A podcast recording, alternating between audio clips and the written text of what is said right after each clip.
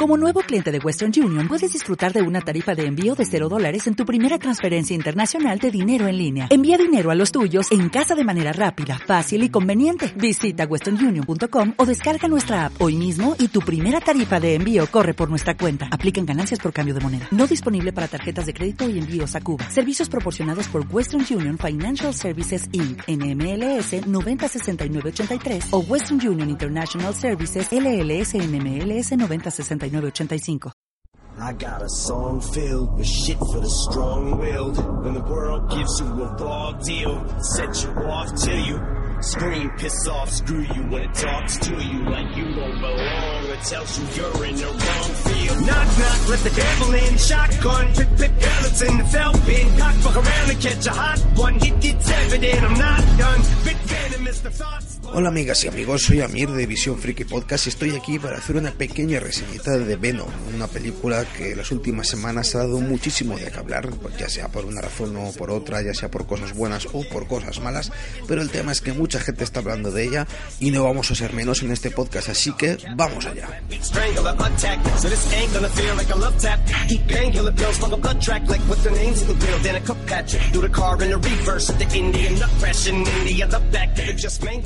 Debo admitir que antes de ver la película ya iba algo condicionado respecto a la película por las declaraciones que se habían oído antes de, su estreno, ya sea por esas declaraciones de Tom Hardy respecto a que se habían eliminado sus escenas favoritas o que habían cambiado la, calificación ya desde más 18 a, a, más 13.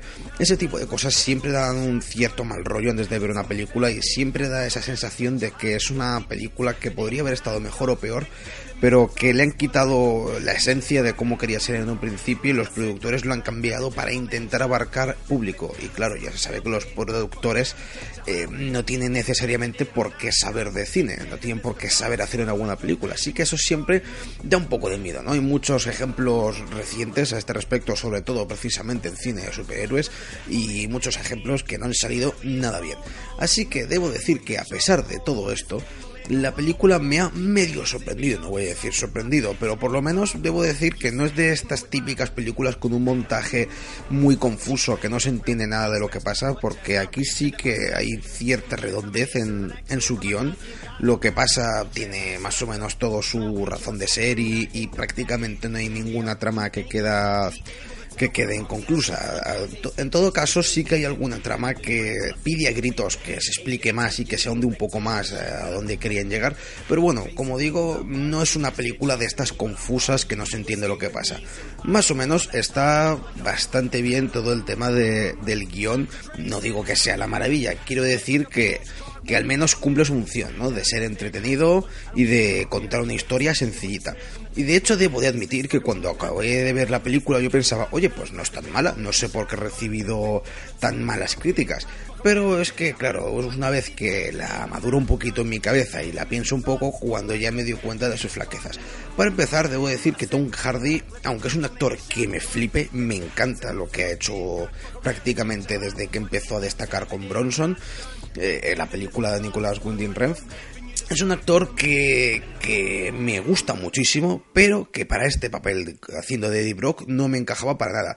Y no tanto por su carácter serio y su, su, amplia espalda, que no encaja para nada con un periodista de, de esas características, sino porque, ya sea por culpa de, de, él o del director que le ha dicho que actúe así, yo veo que tiene una, una expresión y una forma de moverse, una forma de hablar, siempre como de loco. Esas miradas que, que suelta de te voy a matar, te voy a destrozar la vida, no encajan para nada en un periodista de investigación como, como es este caso. Y vale, sí que es verdad que ese tipo de actuación viene bien una vez avanzada la película, pero empieza ya desde el principio con ese tipo de miradas, ese tipo de gestos, y yo creo que para nada le, le venía bien al personaje. Así que mm, yo quiero creer que es porque han querido mantener una cierta comedia, un cierto humor negro desde el principio, pero claramente no era lo adecuado para la película. Entonces yo creo que por esa razón Tom Hardy, aunque haga muy bien los momentos más difíciles de actuación, sobre todo cuando tiene que debatirse con sí mismo.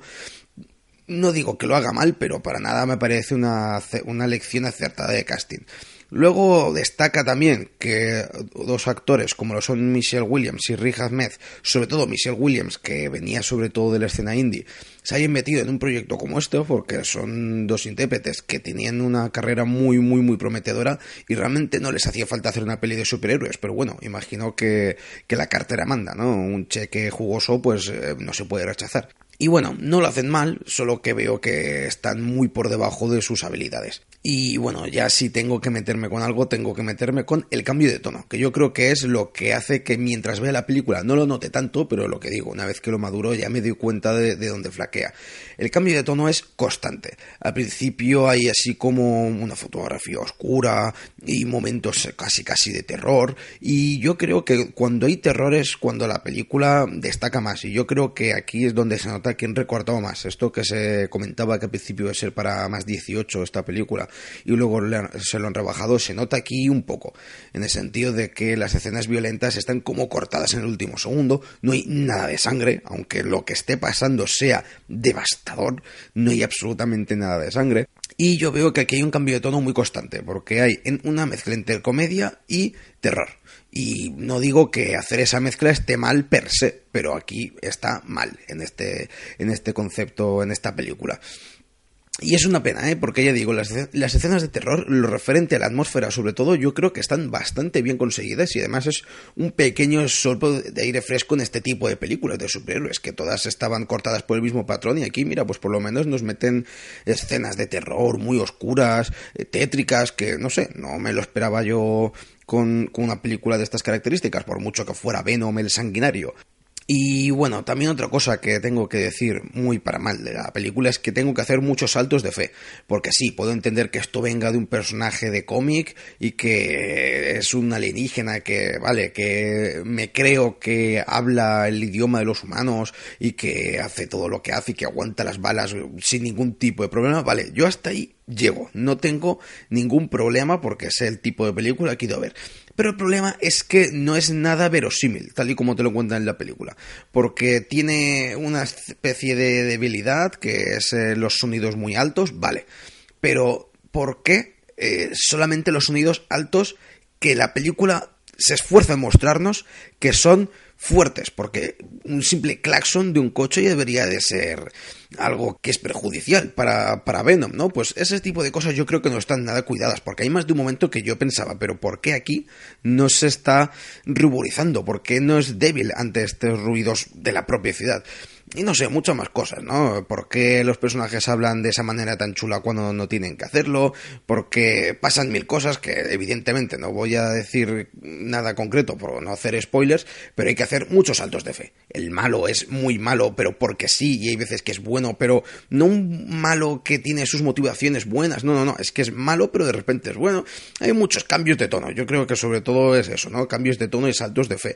Lo que yo creo que hace que sea una película que, ya para ir culminando, eh, tengo que reconocer que está bien, es entretenida, pero es muy olvidable. Es muy olvidable y yo puedo entender que esto sea un éxito de masas porque Venom es un personaje con mucho atractivo. Pero es básicamente lo mismo que le pasa a los propios cómics, ¿no? Que los cómics de Venom, sí, son muy atractivos a nivel visual e incluso de concepto, de idea, pero una vez que te lees un poquito de Venom, que yo he leído muy poquito, debo de admitirlo, pero lo poquito que he leído yo de Venom casi siempre es bastante flojito, ¿no? Pues un poco lo mismo con la película, o sea que hasta se puede decir que hasta ha sido fiel hasta, hasta cierto punto. Y bueno, poco más que comentar, esta película ha sido un éxito eh, de, taquilla y bueno, no sé muy bien qué consecuencias tendrá esto. ahora mismo se dice que se está trabajando en una película de Morbius protagonizada por, por Jared Leto, así que bueno, puede ser por lo menos algo un poco renovado, ¿no? De respecto al cine de superhéroes, que no se haga siempre lo mismo, aquí por lo menos habrá cierta variación. Así que mira, aunque no sean unas películas muy buenas, al menos esta primera de Venom, por lo menos yo agradezco que sea un poco de un soplo de aire fresco. Así que mira, voy a mirarlo por el lado positivo. Y bueno, nada más que comentar. Eh, muchas gracias por escucharme y hasta otra.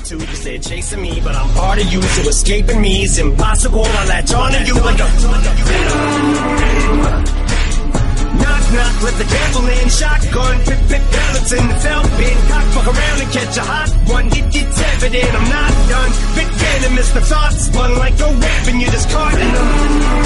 I said knock knock Let the devil in shotgun. Pip pip pellets in the felt bin. Cock fuck around and catch a hot one. It gets evident I'm not done. Big venomous the thoughts spun like a weapon. You just caught in Venom.